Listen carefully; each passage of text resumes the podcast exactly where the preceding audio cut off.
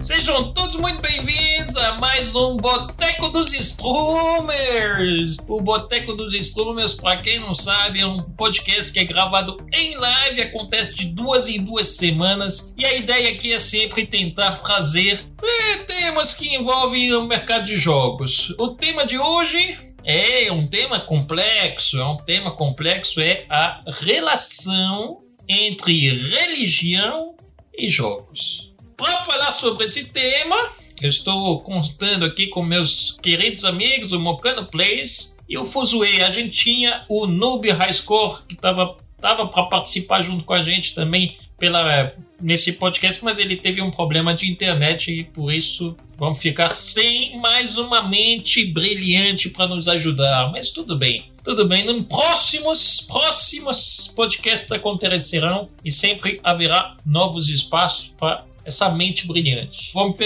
pe pedir para os nossos convidados se apresentarem, começando pelo Mário.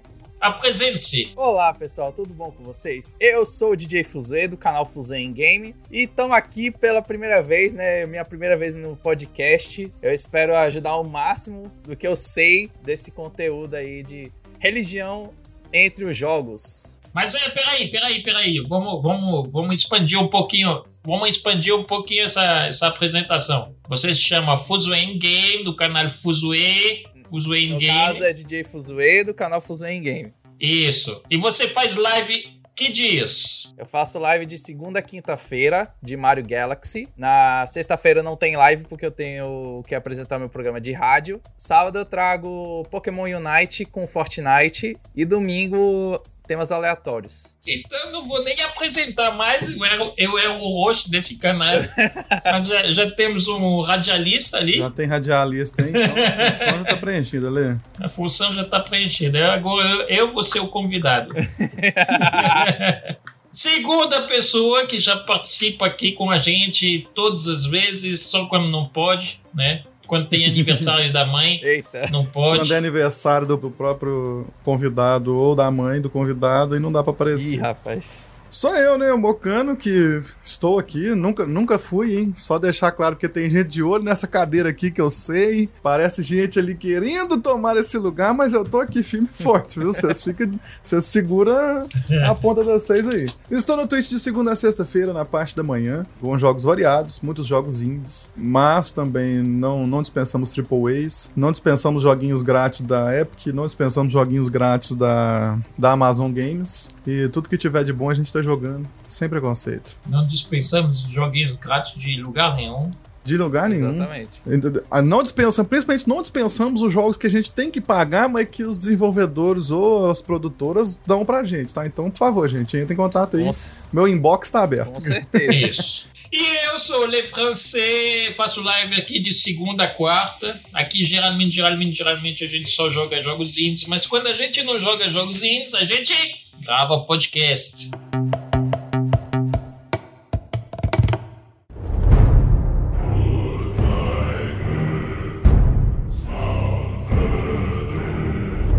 E vamos lá. O tema de hoje, então, relação entre religião e jogos. E como esse tema apareceu, né? Eu, eu, sempre falo que aqui a gente tem um pouco de sorte com todos os temas que a gente que a gente traz, porque geralmente na semana acontece uma coisa que fortalece o tema. Exato. então, nesse, nessa semana passada, eu não sei se vocês acompanharam, mas lançou God of War na Steam. Na realidade, né? ele tá em era... pré-venda. Ainda não lançou. Isso, pré-venda. É, foi pré anunciado, né? Exatamente. Não só isso, a gente agora sabe que tem uma marca, né? Tem uma marca PlayStation PC, que vão ser todos os jogos da PlayStation lançados para PC. Ou seja, toda aquela galera que sonhava com exclusividade, de repente se viu traído. Nossa, nossa, eu não diria traído. traído. Eu diria assim: se justamente uma empresa tá querendo expandir, quer botar mais gente para jogar, o foco é esse. Tem que liberar para outra plataforma, nem que seja de PC. Não digo liberar para Microsoft no caso do Xbox ou para Nintendo, não, não digo isso. Eu digo assim, se você quer manter a exclusividade no na Sony no PlayStation, libera só para PC. Pronto. Isso. E aí essa gente se viu traída. né? Pessoal, pessoal que endeusava, né? Endeusava. Porque se é, se é para usar um termo aqui, é esse, é colocar no altar, colocar no, no transcender, né? Exatamente. Teve números e números de pessoas postando na, nas redes sociais do, da Sony que, que, que é uma palhaçada, que Teve não gente sei quê. reclame aqui, que foi pior. Falando que o God of War tinha a palavra exclusividade na capa do jogo, né? Este não é o tema, né? Só pra deixar claro. Mas eu acho que isso é só um reflexo do que a, a Microsoft faz com o Game Pass. É a única resposta que a Sony consegue fazer. É isso, é deixar o jogo ir pra PC. Eu entendo até o pessoal que se, que se sentiu traído e fica chateado com isso, porque a maioria das pessoas prefere escolher o, o- a Sony, o PlayStation 4, os, os PlayStation, né, de uma maneira geral, por conta dos exclusivos que no fim das contas, no, pesando a balança, eles são muito iguais e a, e a PlayStation tem sempre um- uma gama de exclusivos muito boas. E aí, por isso, a resposta da Microsoft foi investir num Game Pass bem, bem abrangente, e aí a resposta da Sony é não fazer nada a mais, é apenas distribuir o que você já tem. Mas aí isso faz questionar a questão assim, se a gente é capaz como consumidor de endeusar nossas marcas, né? Tanto o Sony quanto o Xbox, quanto Nintendistas, quanto todos os outros, né? Todo, todo mundo tem os seus próprios deuses. Assim, a pergunta é quando a gente tem religião né, tratado nos jogos, como que isso é, transparece né, para o consumidor? Como que isso vem até ele? E olha, se a gente for reparar, praticamente todos os jogos que a gente joga tem uma conotação religiosa por trás. Uns mais fortes, outros menos fortes, né? Tem sempre uma figura dei, dei tem o nome certo, que tipo en- endeusada, né? Mas tem sempre uma figura, eu não sei se seria deidética o nome certo, mas enfim, tem sempre uma figura assim, ainda que não seja ligada diretamente à religião, né? E o engraçado é que uma coisa que eu, que eu falava assim, quando a gente fez o, o tema sobre política, tinha sempre, teve sempre aquela, aquela ideia assim, não pode, não pode falar de política em jogo, não pode misturar política com jogo, que isso aí é coisa do capeta. Mas de repente, falar sobre religião é liberado. E algumas vezes velada e diversas vezes explícita, né? Então é com esse tema que a gente vai entrar aqui no podcast. E aí a primeira, a primeira frente que eu queria tratar aqui é justamente essa relação que a gente tem com os nossos jogos. Vocês têm jogos prediletos? Eu tenho jogo predileto sim, eu tenho jogos de RPG, certo? Eu tenho o próprio Resident Evil e o próprio God of War, né? Eu tenho até os tatuados, né? The Witcher e Skyrim. E só de você falar, já, se- tipo, já tem dire- ligação direta com religião, né? Não tem como. Uhum. É, é,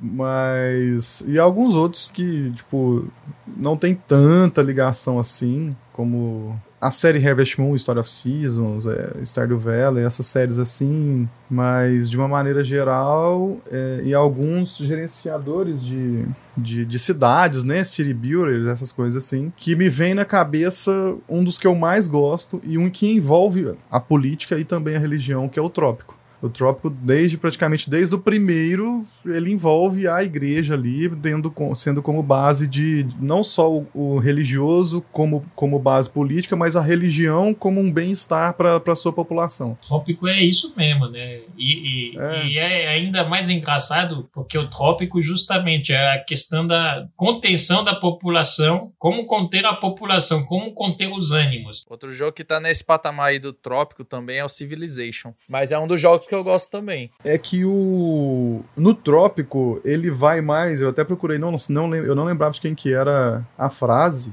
Que é até de um alemão, que a religião é o ópio do povo. No trópico você usa assim. Tipo, não tá ligando qual religião que é. Geralmente ela tá associada à igreja católica, até porque você domina ilhas da América Latina. Mas no Civilization, geralmente a religião é um caminho de do jogo, né? Assim, não é, não é um- alguma coisa que é mais usada só ao seu favor politicamente falando. No, no Civilization ela é um pouco mais profunda até. No, no Civilization, inclusive, é interessante falar de religião porque a religião ela é, evolu é, um, é um caminho de evolução, né? Uma, Sim, sim. é interessante nesse, nesse aspecto, né? Porque você não consegue evoluir, você não consegue sair de um status, status selvagem, né, sem passar pela religião. É engraçado isso. Tem, claro, tem o comércio, tem, o, tem a tecnologia, mas tem também um, um dos pilares importantes da, do Civilization, a religião. E aí, por que, que eu falei dos jogos é, favoritos? Com certeza vocês também devem ter, talvez, uma, um console ou uma plataforma que vocês se identificaram mais no decorrer aí da, da vida gamer de vocês.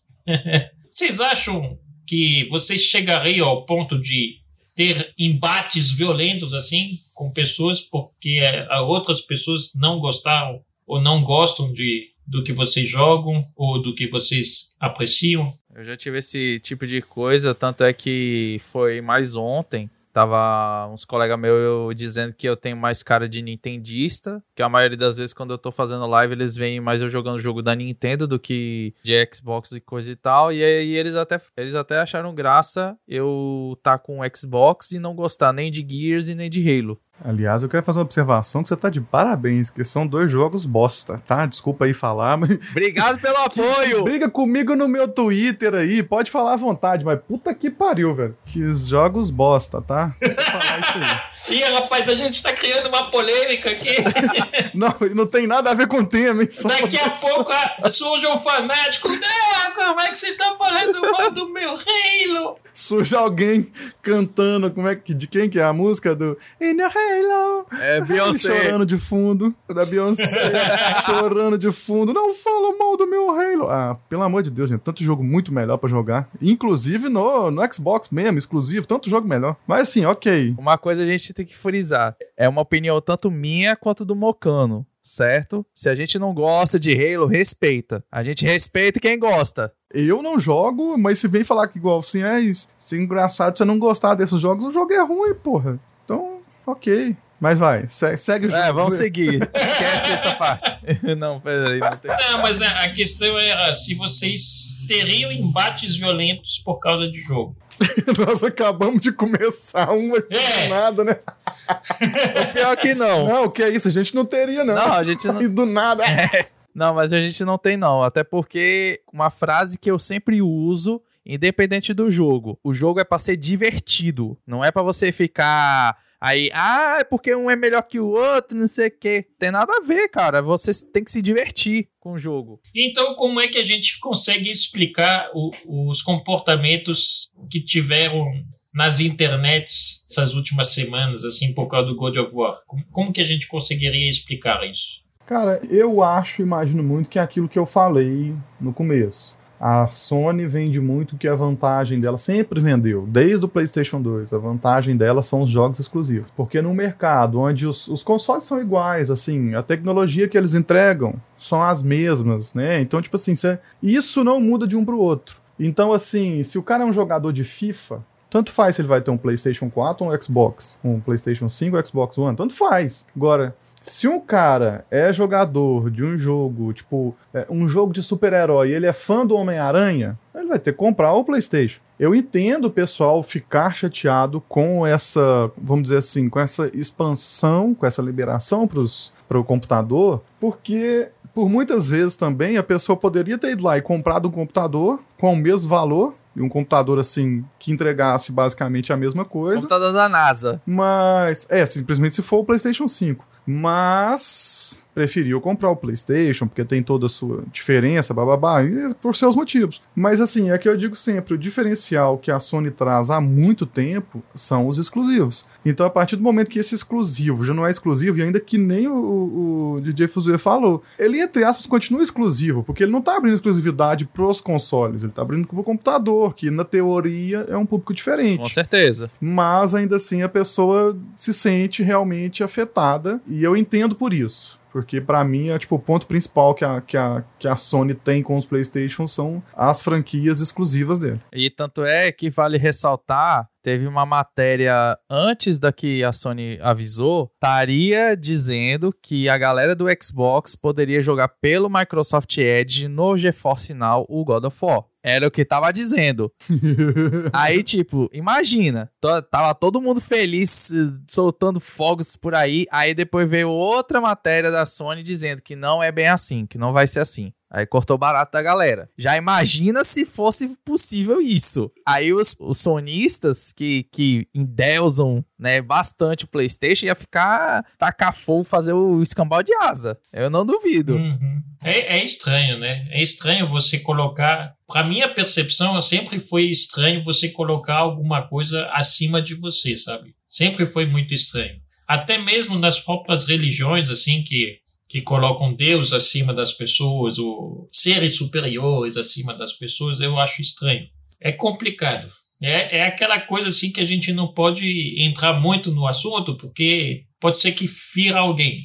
Mas tem que falar, porque se a gente não falar, vai sempre ficar na mesma, né? Vai se transformar numa bola de neve gigantesca, de muitas emoções e o, me o mesmo moído sempre. Aí depois, quando a pessoa vai ver, já, já fez a besteira e aconteceu problemas. E aí é complicado. Eu, eu, sempre achei complicado você colocar algumas coisas acima de você, principalmente empresa. Aí entra o meu lado comunista. Eu ia falar isso. Eu quase falei com ele. Tira seu carro da rua aí. Se você tem um Peugeot, um Renault, tira seu carro da rua agora, que ele vai botar fogo. Aí entra o meu lado comunista, de colocar empresas acima de você. Eu acho super complicado. Mas a gente tem que entender que de repente o mundo ele, ele virou isso, né? O mundo ele virou isso. Desde que a gente tem esse negócio de valorizar muitas marcas, né? Tipo o consumismo absurdo, essas coisas todas que valoriza as máscaras. A gente tem o, vários consumidores, não precisa nem ser de, de, de, console, mas vários consumidores que colocam várias marcas acima de, de si mesmo. Tinha uma época, não sei se vocês viveram essa época, né, quando eu era jovem, tinha os grandes atletas do basquete, a galera pegava aquele Nike Air, sei, tô colocava ligado. em cima de um, de um altar, sabe? É, e você era todo diferenciado se você tivesse um Nike Air.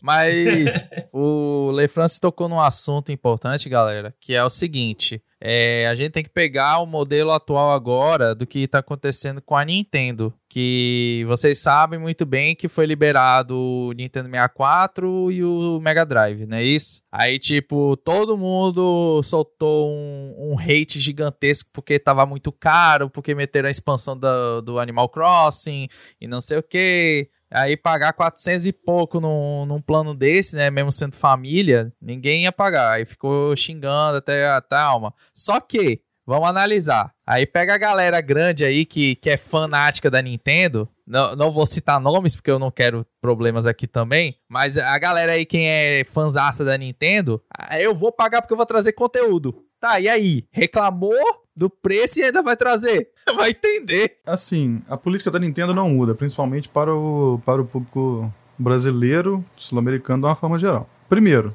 a política da Nintendo, principalmente de preço, não é baseada em mercados locais. Eles estabelecem um preço e geralmente esse preço é o mesmo. Ah, esse preço é 50 dólares o jogo. Foda-se, num lugar 50 dólares é 10 mil reais e compra, sei lá, um carro popular. Foda-se. Geralmente é assim. E também a, a, Nintendo não tem o costume de mudar seus parâmetros para nada, porque justamente por causa da fanbase que é muito forte, garante que ainda que ela não ganhe isso, é, esse esperado numa região, na outra região ela ganha três vezes mais. Então é porque é aquela coisa, a fanbase da Nintendo é gigantesca é, e tipo independente do que a Nintendo faz com seus consumidores, a galera tá lá apoiando Independente do, do acontecimento. É, é quase a mesma coisa. Eu botar um jogo aqui no Brasil por 350 reais, a galera vai estar tá comprando de qualquer jeito, tá nem aí. Mas aí vocês não sentem que é um pouco de inveja também?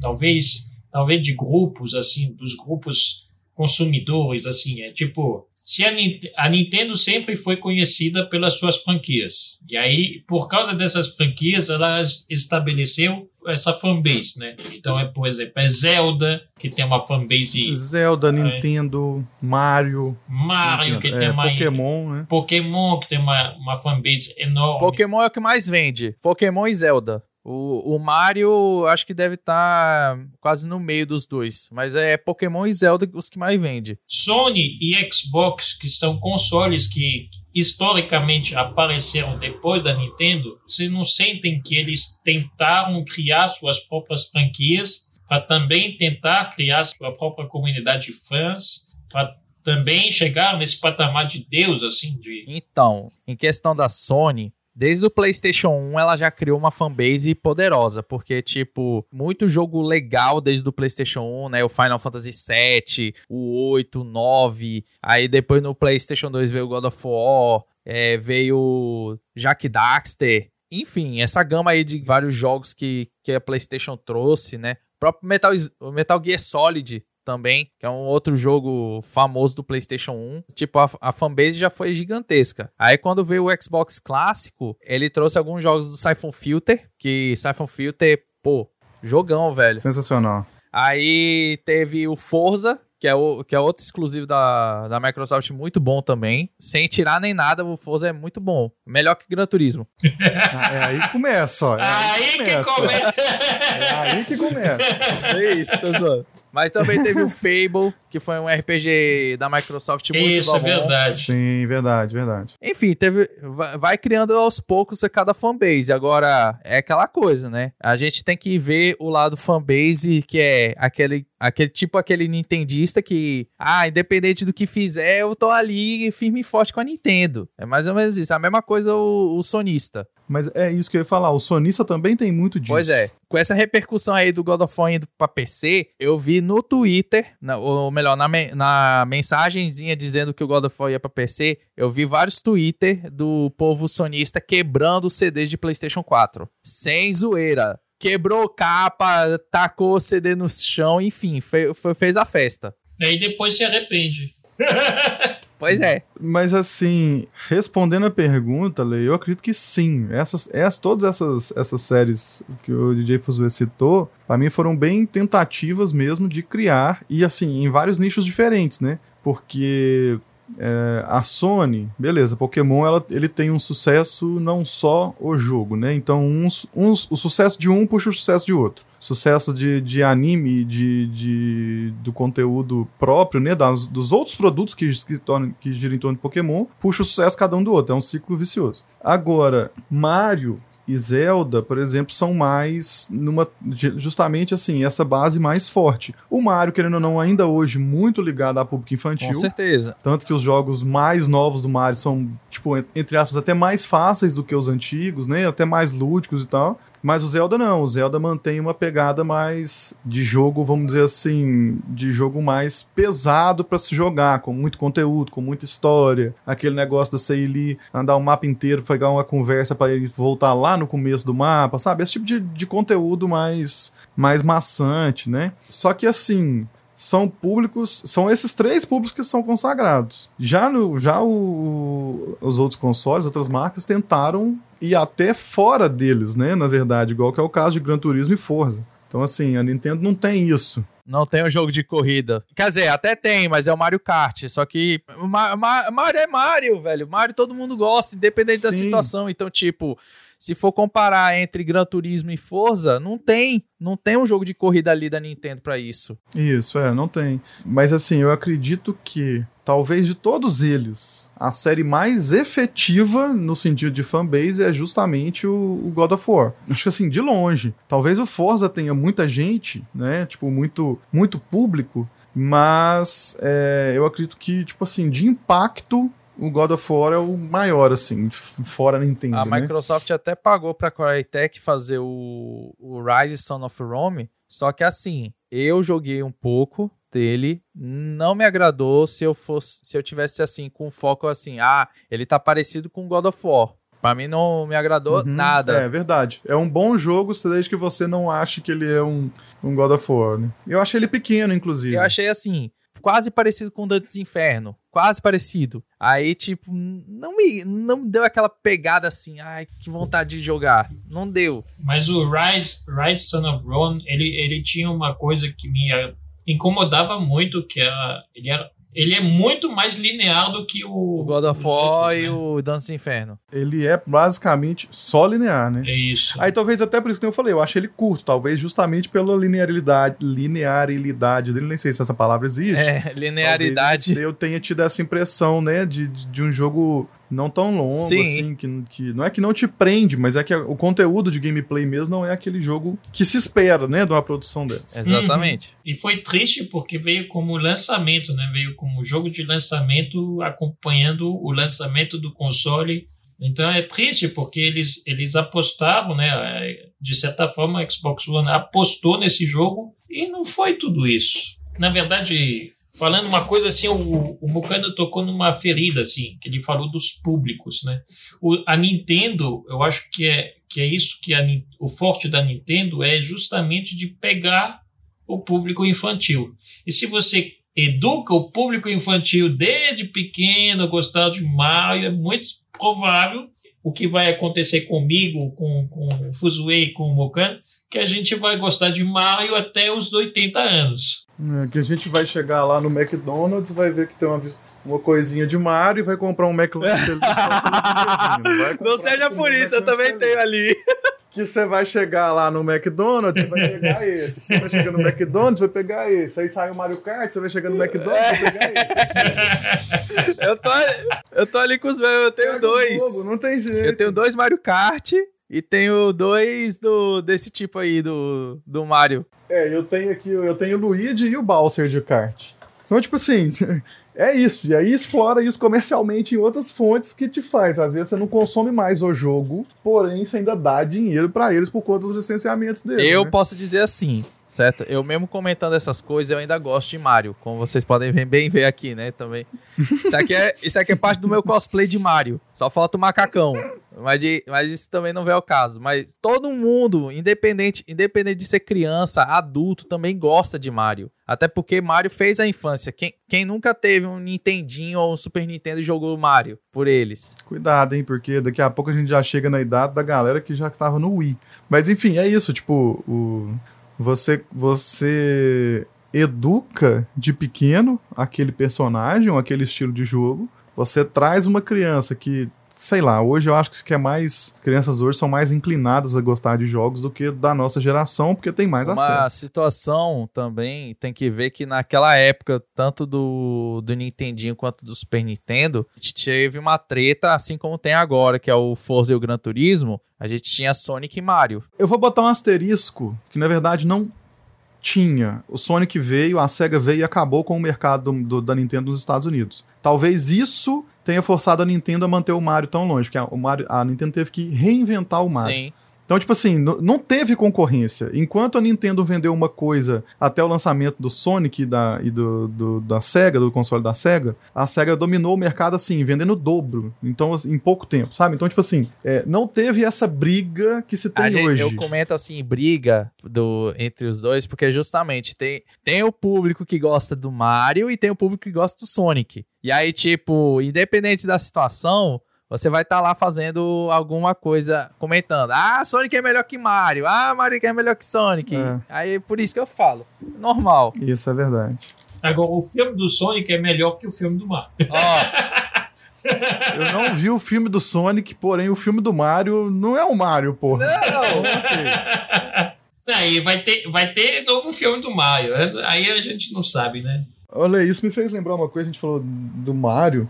É, a franquia do Mario, óbvio, que a gente fala muito dos Beatles e Star Wars. Que em algum momento da sua vida você vai ouvir falar de Beatles e Star Wars. Uhum. Algum momento da sua vida. Mario também acaba entrando nesse, nesse patamar. Porque é meio que uma iniciação para jogo. Então, tipo assim, a- até as novas gerações têm acesso. Então. E, mas isso, na, na, na, entre aspas, malandragem, não falando que isso é errado, né? Pelo amor de Deus. Você tem que saber explorar o público que você tem. Nessa, nessa estratégia da, que- da Nintendo de vou fazer um jogo bem lúdico, que basicamente uma criança de 5 anos vai conseguir jogar, talvez ela não entenda o que ela está fazendo agora, mas ela vai jogar e vai se manter jogando por muito tempo até ela conseguir ter noção, nossa, que lá que eu fiz com o Mario, na verdade, a princesa tava era tentando casar com o Bowser. Mentira, eu tô zoando. gente. Ela não tava sendo sequestrada, não. Era ela queria por conta própria. Mandou um plot twist. Mas é isso, tipo, você traz uma coisa simples para que um público bem iniciante se mantenha dali para frente. É, é engraçado que a gente falou de, de Mario e Sonic, porque eu acho que o- Eu, pelo menos, eu sou do, do, da geração que gostava dos dois. Eu também. Eu joguei pouco Sonic. Eu joguei mais o Mario. Olha, uma curiosidade pra, pra quem não sabia que, que tinha. Eu não lembro quem foi. Eu sei que existe uma hack ROM no, no Super Nintendo do Sonic. Que eles pegaram o, o jogo do Speed Gonzales e meteram o Sonic ali. É o me a melhor hack ROM de todos do Super Nintendo, velho. É verdade, é verdade. Eu acho que a única coisa que me, me deixava tão feliz em jogar o Sonic mais do que o Mario é que no, no Sonic você salvava os animais. Eu ficava tão feliz. Olha a crítica aí, hein? E no Mario você a, a, atacava os, os, as tartarugas, né? E assassinava o Yoshi. Abre vai, mão do Yoshi, mata. que é seu amigo pra continuar vivo. É a única coisa. Mas é isso, né? O, a, a Nintendo ela fez esse, é, é, esse império dela em cima dos jogos fofinhos. Esse endeusamento da Nintendo existe um. Não é à toa, é, é, é algo planejado e trabalhado, muito bem trabalhado, inclusive, pela própria Nintendo. E assim, a- a- aí voltando, o da Sony também é muito bem feito. Muito bem feito mesmo, porque gente- eu conheço gente que compra realmente o, o PlayStation porque por causa dos exclusivos. Às vezes é até um jogador de FIFA, que ele poderia ter qualquer um, mas ele pensa, ah, mas eu não vou jogar só FIFA. Então, o dia que eu quiser jogar um outro jogo, eu prefiro jogar o jogo que a Nintendo, que a, que a, que a, que a PlayStation tem.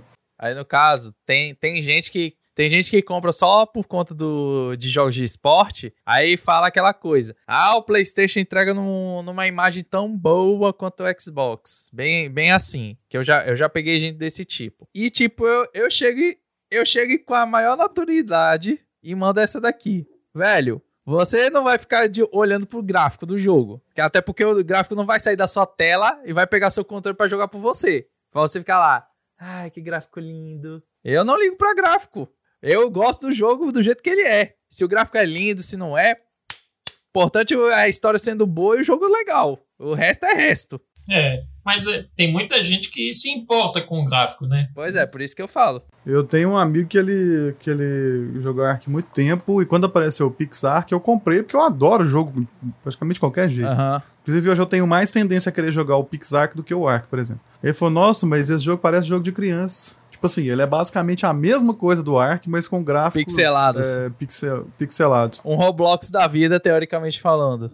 É, é um Mineblocks de Ark, que ele tem muito de Minecraft e de Roblox. Então, tipo assim, ele é Mineblocks do Ark. Mas, tipo assim, ah, mas eu não vou comprar porque é jogo de criança. Apoio. Entendeu? Então, tipo assim, é, é- tem muita gente com essa É cabeça. a mesma né? coisa de pegar o seguinte: tem o Final Fantasy XV normal e tem o Pocket Edition. Aí vão dizer, o Pocket Edition é pra criança, o, o 15 normal é pra é. adulto.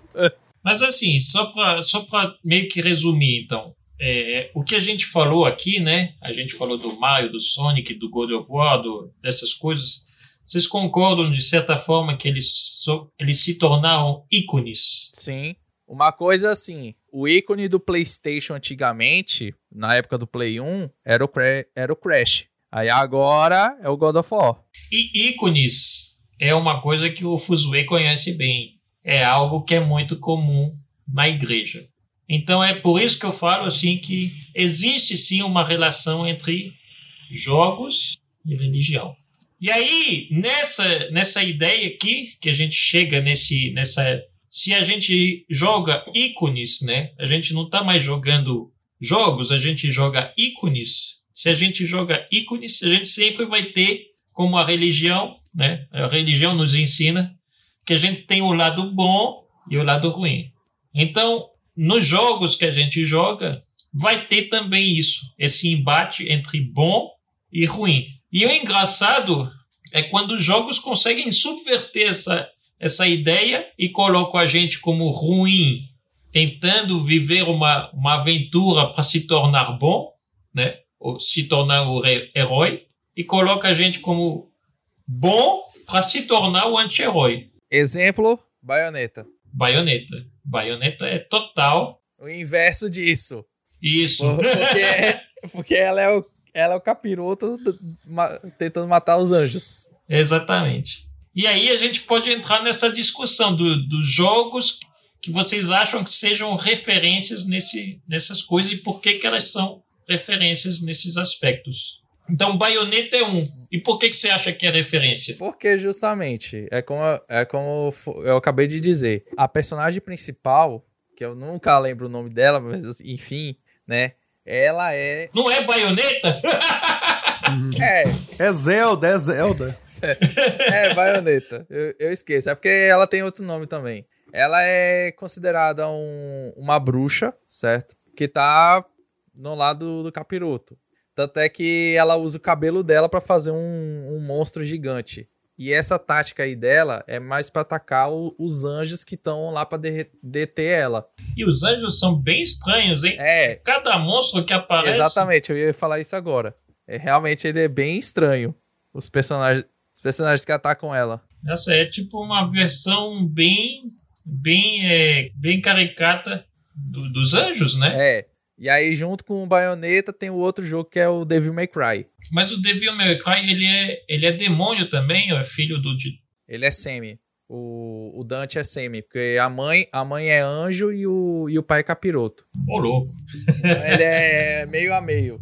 E ele luta contra a corrupção, né? Ele luta contra... Pois é, né? vai entender. Você tem alguma ideia, ô, ô Mocano? Jogos aí? Então, eu, a gente até comentou antes, né, do Diablo, que principalmente o Diablo 3, que você ajuda os anjos, você passa por vários demônios, né? Inclusive vários listados em algumas religiões, em algumas bíblias de religiões. Aí, assim, os anjos te ajudam a matar os demônios, né? Não é só um demônio more, é bem a, uma representação de. Existem diversas teses e até livros, até livros do, de padres famosos sobre a batalha entre anjos e demônios que acontecem o tempo inteiro, né? A nossa volta para, tipo, como diz, vamos dizer assim, consumir, entre aspas, a, a, os humanos. Então, assim, cara, basicamente, se você ler um livro desse e se você tiver jogado Diablo, você vai, você vai ver que talvez a história do Diablo tenha sido baseada em dessas histórias, né? Assim, essa história não é de agora. Essa história já existe há muito tempo, a igreja já trata isso há muito tempo. Então, assim, é, talvez o diabo seja, principalmente para quem tem as referências cristãs, seja o mais, mais é, factual de você ver ali. Talvez você não veja se você ficar pulando história, né? Mas quando chega nos diálogos, você vai entender que o anjo Azael, não sei quem, são, vão todos te ajudar e você vai ter que detonar os, os demônios mesmo. É bem, bem isso mesmo. Eu, eu nunca pulei as, as histórias, mas eu já, eu, eu já tinha visto. É, é logo, logo pelo nome já dá para saber que, que tem alguma coisa ali. Ó. Mas no Diablo 3 tem uma história também que no meio da história você descobre que um dos anjos estava ajudando os, os, demônios, uma coisa assim. Sim, exatamente isso. Então, então a gente volta naquele negócio que existe maldade no, no na bondade. Existe bondade na maldade. Sempre tem um, um, traíra no meio do, da galera boa. Sempre. Uhum. Não, tem, não tem outro. Aí a gente entra também uma coisa assim, não. Que eu sei que até o LeFrance falou que não era pra, pra entrar no assunto por ser um jogo de terror. Mas ele tem essa, essa pegada assim de religião dentro do jogo. É o Silent Hill. Uhum. Por mais que ele seja um jogo de terror, mas o Silent Hill ele remete exatamente isso. É justamente quando, na hora que vem os, os, os monstros, toca um sino, o sino da igreja. Então, né?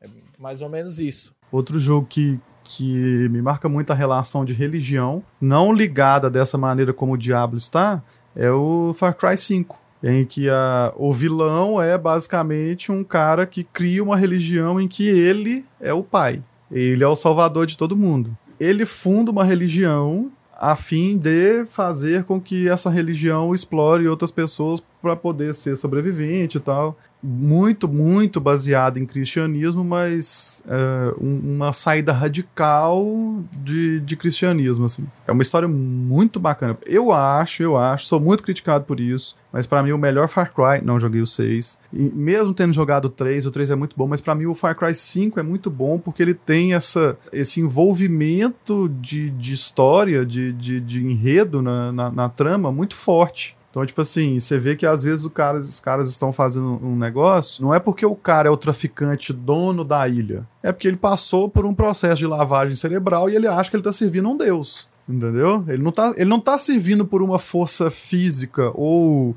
bélica. Ele tá servindo porque ele foi levado a acreditar que aquele cara é quem vai levar ele para um caminho melhor. Só que esse cara mostra para ele que o jeito dele fazer esse caminho melhor é usar arma e tal. Mas o cara não é forçado, tipo assim, a imagem primária que se tem do vilão e que, tipo, que converteria os seus aliados não é o poderio bélico ou financeiro que ele tem, sim o poder de convencimento que ele tem. É aquela coisa, tem gente que gosta muito Far Cry 3 e tem gente que gosta do Far Cry 5. Agora tem gente que jogou o 3, aí diz: "Não, o Far Cry 3 é o melhor". Aí depois, aí depois vai comentar do 5, não, o Far Cry 5 é o melhor de todos. É, eu acho que é assim, independente de qual Far Cry é o melhor, eu acho que todos os Far Cry são quase a mesma história. Que vai ter sempre o, o vilão lá querendo fazer a, Não, a merda a é a mesma. A gente, e tem um a gente conhece a Ubisoft aqui há muito tempo. É.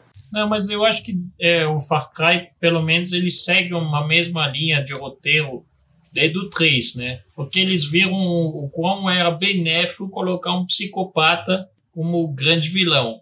E eu acho que eles seguem mais ou menos a mesma linha. Isso porque eu não joguei o 5, não joguei o 6. Eu, eu joguei o, o 4 e foi o suficiente. Eu só joguei o 3 e olhe lá.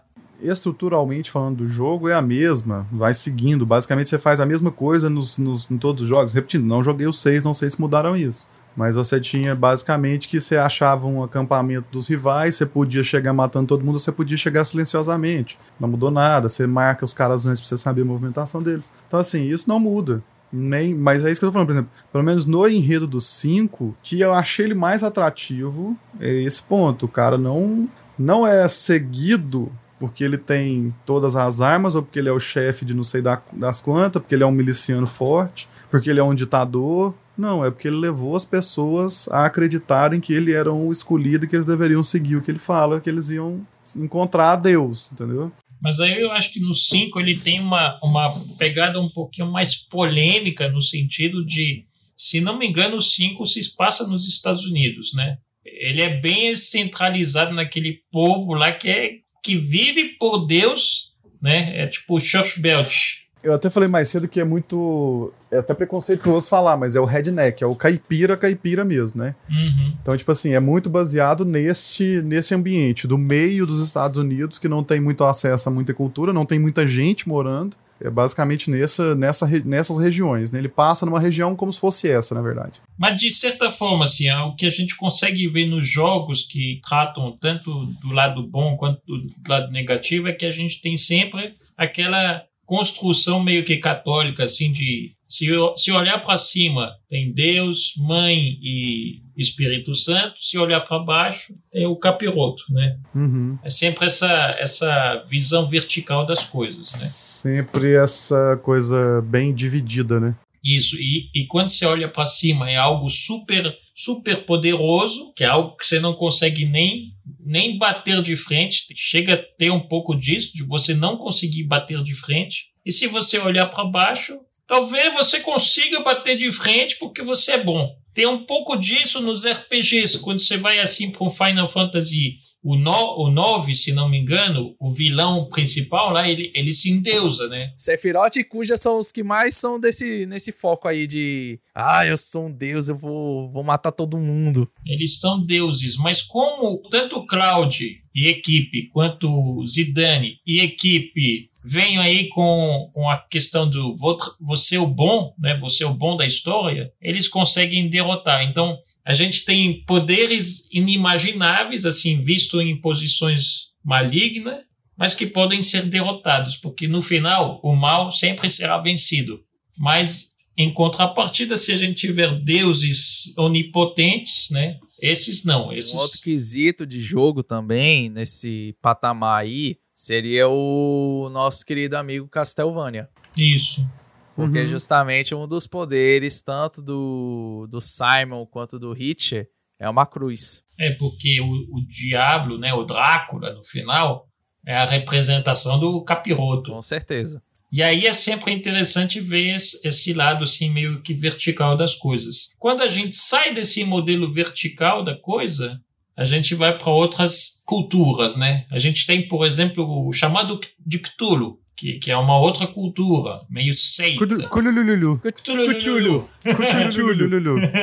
E quando a gente vê Deus como uma representação onipotente, geralmente também o, onipo, o onipotente ele gera algo nas pessoas que é muito forte, que o, o Fuzue estava falando mais cedo, o jogo de terror, que é o medo. Quando você trabalha com a onipotência, você trabalha com o medo diretamente. E aí vários jogos de terror trabalham re, religião pelo medo, né? É interessante isso.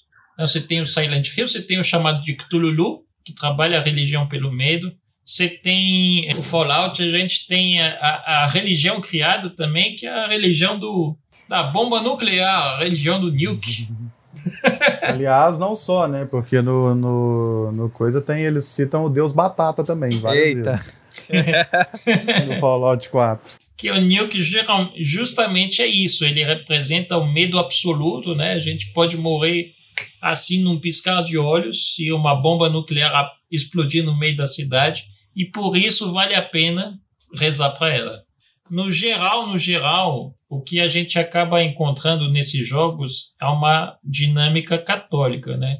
É muito pouco você encontrar uma dinâmica que não seja religiosa ligada aos deuses católicos. E aí vem a última pergunta, eu acho, antes da gente encerrar. Se a gente abordasse outros temas religiosos que não sejam da Igreja Católica, vocês acham que eles teriam é, a mesma restrição que é quando, a gente, quando os jogos tentam tratar de temas políticos? Eu não sei se eles teriam restrição, mas eu não sei também se eles teriam tanto tanta amplitude assim de, de interesse. Não é esse termo que eu quero, mas a, palavra me fugiu aqui agora. Não sei, não sei se eles teriam tanto engajamento, vamos dizer assim. Porque talvez não seja uma coisa muito familiarizada para a maioria das pessoas. Então talvez essa pessoa não tenha interesse em jogar aquele jogo, a não ser que ele seja, né, um AAA da vida, muito bem trabalhado marketing, né, essas coisas assim. Mas considerando uma condição normal, talvez ele não tenha o alcance que os jogos nesta base de, que nem você falou, é, é o, o bem lá em cima, que você nunca, nunca consegue, você nunca vai ser bom o suficiente, mas você tem que ser bom. Por que, que você tem que ser bom? Pra você conseguir derrotar o mal. O mal é lá embaixo, o mal é mal, mas você consegue derrotar o mal sendo muito bom. Essa dialética do, do, do roteiro, se você talvez se você escapar muito disso, você não tenha um alcance tão grande. Bom, eu já acho o seguinte, que é, se a pessoa tem uma política, tem, tem aquela situação religiosa bem, bem fervorosa, dependendo da situação, vai ser um pouquinho diferente de mim. Porque, ó, um exemplo, como eu já falei, eu jogo esses jogos aí que a gente acabou de citar, certo? Só que se a pessoa for bem focada na religião, não vai jogar. Porque justamente, ah, fala, fala de tal coisa, de tal coisa, de tal coisa, eu não, eu não vou jogar. Em questão de política, também tem, tem esse assunto, porque justamente tem algumas pessoas da política que chega pra pessoa e diz: "Ah, é porque eu gosto, eu sou católico, eu faço isso, isso, isso", daí quando vai ver não é. Ele, ele mentiu tudo. Então é, é aquela situação. Tanto faz se você é 100% ou não. Se você gosta da franquia, jogue sem medo. Você pode, pode continuar sendo um católico fervoroso ou até um, até um evangélico fervoroso de boa, mas pode jogar de, um jogo de boa, não vai influenciar em nada. Mas se foi contra os princípios, hein? Hein, Fuzue? Se for contra os princípios, aí você pode justamente né, não querer jogar. É, é princípio seu. É o mesmo que eu tô dizendo, mesmo sendo contra os princípios, eu tô jogando porque eu gosto do jogo. Eu não estou, eu não estou fazendo nada de errado que seja a ponto de, ah, eu vou, eu vou endeusar esse jogo. Não, eu jogo porque eu, eu gosto. Se eu, se eu sou um, se eu sou gamer, eu vou jogar o jogo. Eu não vou, não vou fazer outra coisa. É a mesma coisa. Eu gosto de God of War, mas não tô endeusando ele. Então, tipo, se, se veio pra PC, tô de boa. Eu tô bem de boa. Eu vou jogar no PlayStation porque minha noiva tem o God of War. Tô super tranquilo. Não fiz nada. Assim, a ponto de estragar CD ou sei lá o que. É, mais ou menos isso. Não, não tem o que fazer. É, chega a ser ridículo. Mas assim, se for contra os princípios, se, se, há, se por exemplo, porque na política geralmente sempre vem a, que, a questão do. Quando a gente tratou de política no podcast, a gente estava batendo lá com a, a crítica que o The Last of Us recebeu. Ah. Que a, que a Ellie não podia ser gay. Não podia ter beijo gay. Porque beijo gay é político.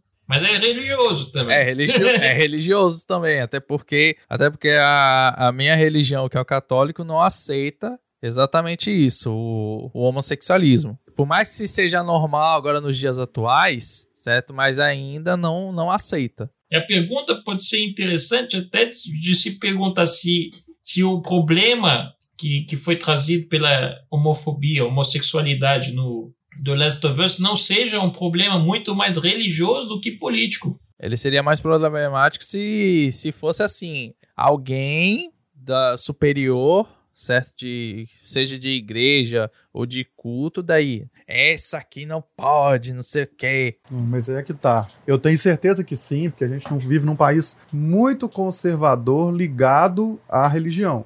O Brasil é o maior país católico, por sua vez, é o maior país evangélico, né? Assim, a gente tem a Alemanha, que tem um, uma igreja é, protestante muito forte, mas o Brasil tem, se não me engano, já tem mais protestantes Exatamente. do que a, os outros países. É, então, por isso, você tem um, um reflexo na política muito grande. E onde que eu falo isso? É legalização de droga. A gente não tem é, legalização de, de, droga, ainda que para uso medicinal apenas, porque se um deputado for lá e colocar isso à votação, todas as igrejas vão ser contra. Porque justamente eles só veem o lado ruim, eles não veem o lado bom. Isso, o, a própria questão de legalização de aborto, porque a pessoa acha que se o aborto for legalizado, a mulher vai engravidar e abortar a qualquer hora, e, e como se não existisse aborto. É porque o problema de aborto, você tá tirando uma vida. Não, eu não tô discutindo não, isso. Eu sei, eu, tô, eu, tô, eu, tô só, eu tô só comentando, porque justamente o que, o que a igreja não aceita no aborto é justamente isso. É porque a pessoa. Eu entendo que a igreja não aceita, eu não estou discutindo que a igreja aceita ou não aceita. Vamos, não, vou, não vou entrar nesse mérito.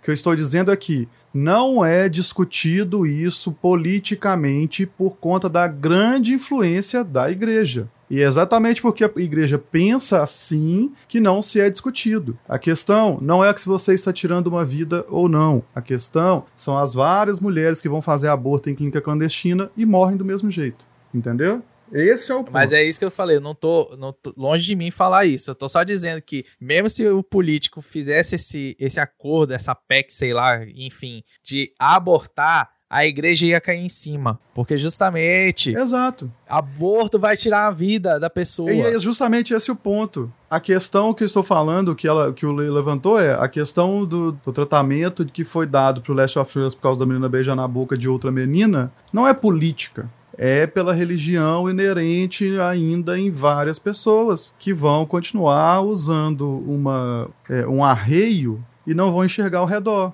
Que é o maior exemplo disso? Essa semana eu quase discuti com um amigo meu porque a Igreja Católica, óbvio, postando contra o católico que festeja Halloween, sendo que o Halloween só existe para glorificar a bruxa e, bruxa que inventou foi a Igreja Católica para matar a mulher empoderada. Pô, se a mulher desse qualquer palavra, ela ir lá é bruxa, vamos matar. E assim, a Igreja Católica hoje sabe disso. Inclusive, não pode mudar essa opinião porque tem um santo muito forte dentro da Igreja Católica, que é o São Bento, que se eles mudarem opinião sobre as bruxas antigamente, eles têm que destituir São Bento do, do posto que ele tem hoje, que ele é, porque ele foi um caçador de bruxas. Por que, que eu falo que a pessoa vai lá e põe um arreio e não olha ao redor? É a pessoa esquece de todo o histórico, o contexto, esquece do contexto atual e vive no contexto de dois mil anos atrás, esperando que Jesus vai sair aqui e vai virar e falar que isso está errado ou isso está certo, sendo que ele falou lá atrás: Amai-vos uns aos outros como eu vos tenho amado. Esse é o meu novo mandamento.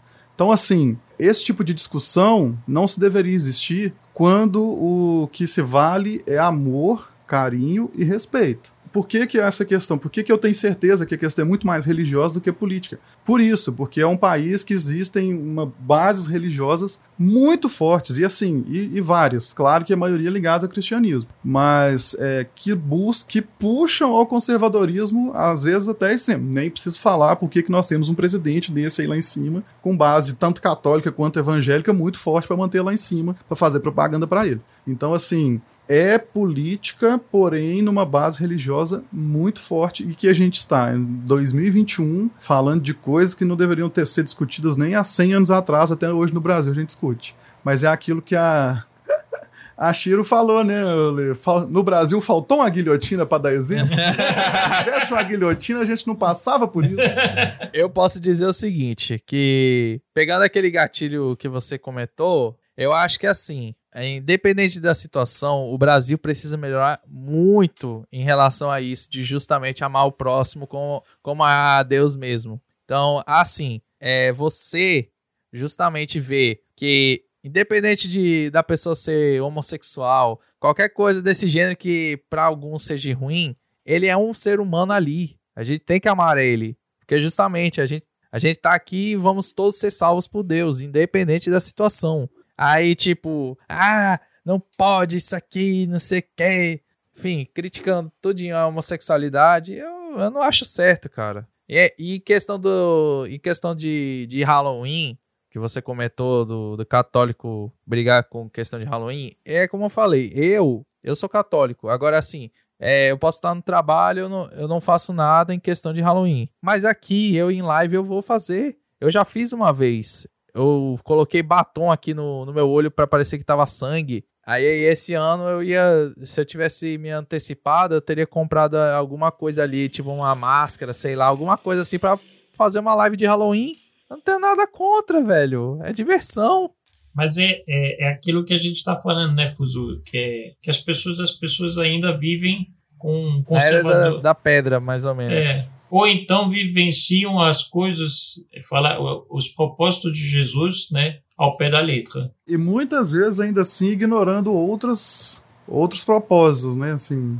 Ou então, como como dizem, né, criaram suas próprias versões do que foi passado. Por isso que existe cristianismo, protestantismo, evangelismo, é tudo decorrente de, uma, de, um, de um único livro.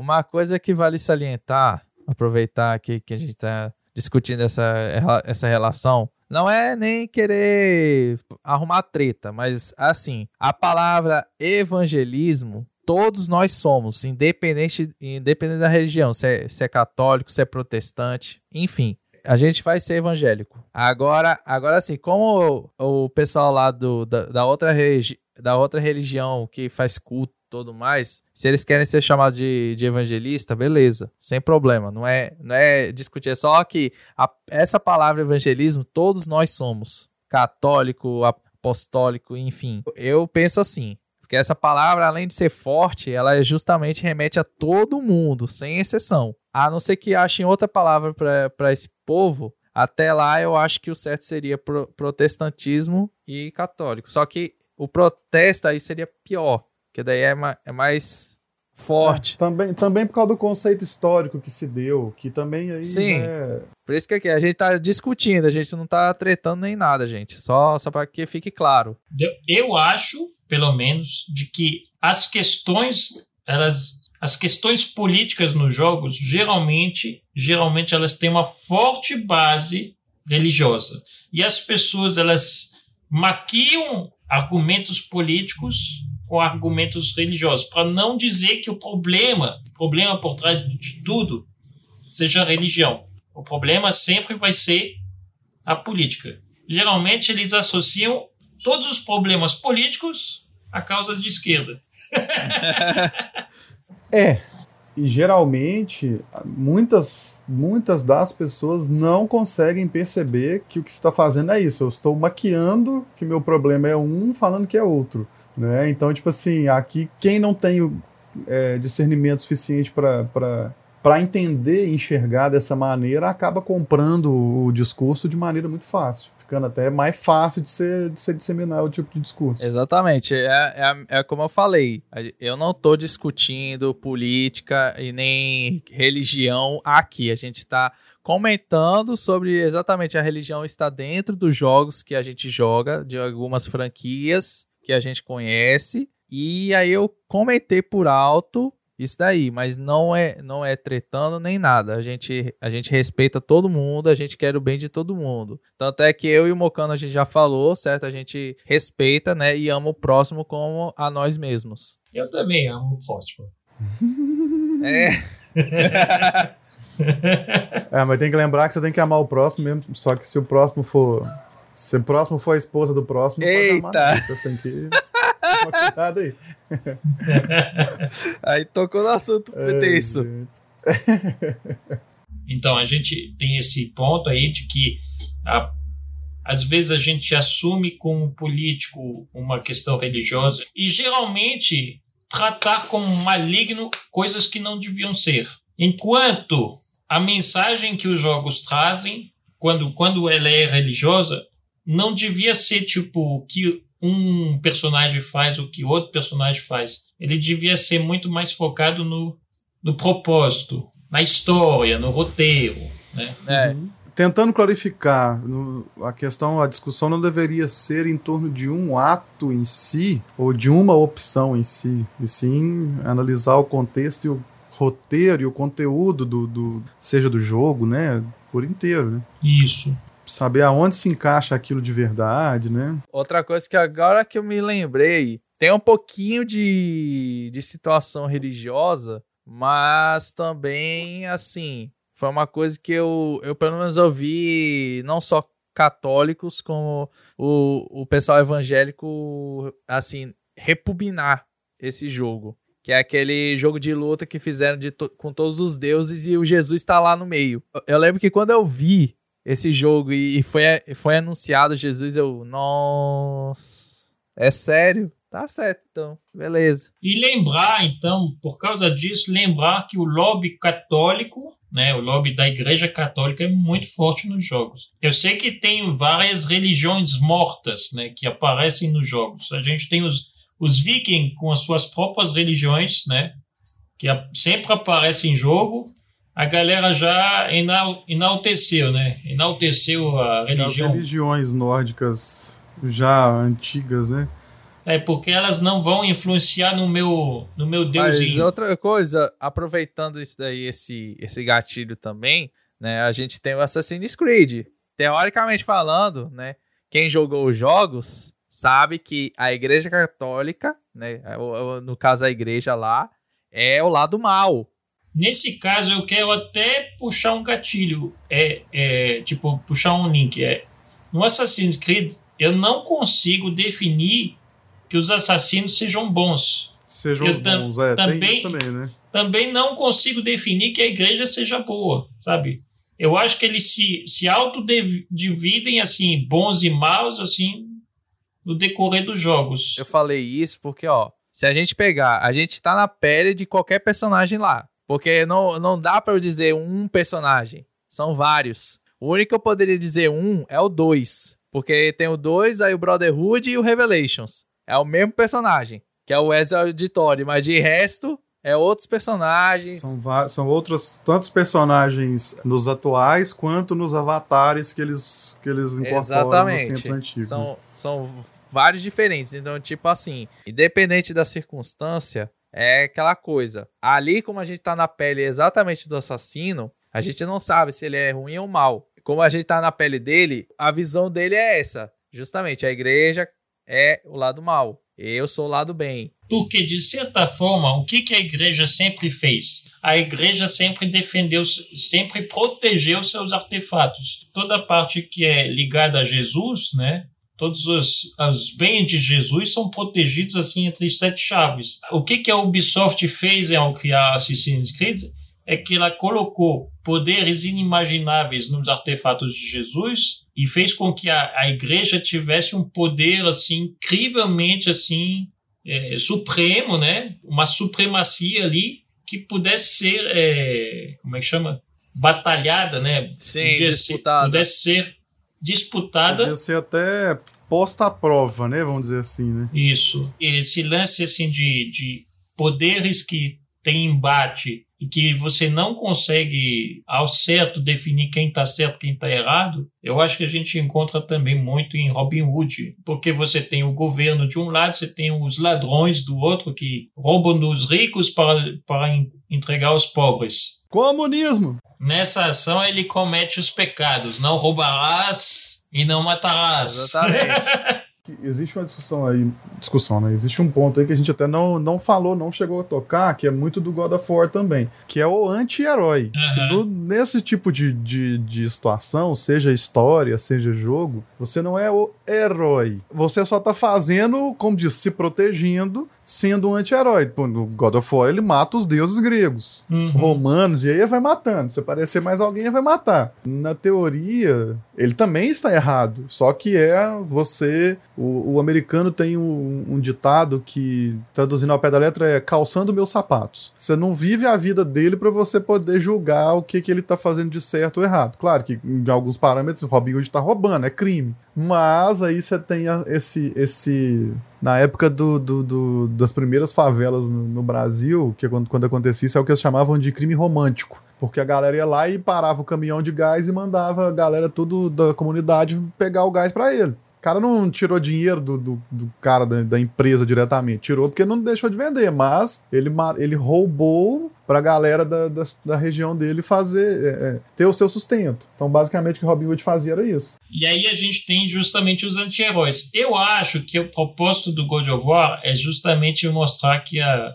é, é uma coisa que é inclusive é falada no, nos deuses americanos, lá como é. Os deuses antigos eles perderam forças porque eles foram eles deixaram de ser cultuados, então eles perderam forças com isso, e é por isso que os novos deuses estão crescendo cada vez mais. Eu acho que o God of War, a- a- o propósito dele é fazer com que os deuses antigos eles não deixaram de ser cultuados, eles foram todos mortos mesmo. então ele está querendo, querendo ir para uma linha mais literal, sabe? Vou citar um filósofo, não vou citar, não vou falar uma frase dele, mas tem, ele escreveu um livro, um tal de Nietzsche, né? Tem um, um nome muito estranho, muito estranho, muito difícil de escrever. Esse tal de Foi muito Nietzsche, fácil de falar. ele escreveu um livro que chama Além do Bem e do Mal. E é justamente um livro que tem que questiona isso aí, dessa essa ambivalência entre o que, que é bom e o que, que é mal e, o- e como que o que é mal para mim pode ser bom para o Mocano, para o Fuzue, o que, que é bom para mim pode ser mal para os dois, né?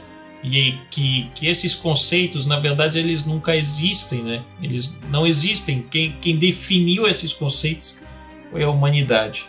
Então, em cima disso, vamos encerrando aqui o podcast. Não teve mais perguntas. Gente, o podcast do Boteco dos Stromers é um podcast que é gravado em live. Acontece de duas em duas semanas. O tema, o próximo tema vai ser as histórias que a gente conta RPG de mesa. E é isso, gente. Muito obrigado a todos. Vamos lá, vamos se despedir. Eu vou dar início à raid aqui. E vamos dizer tchau! Tchau!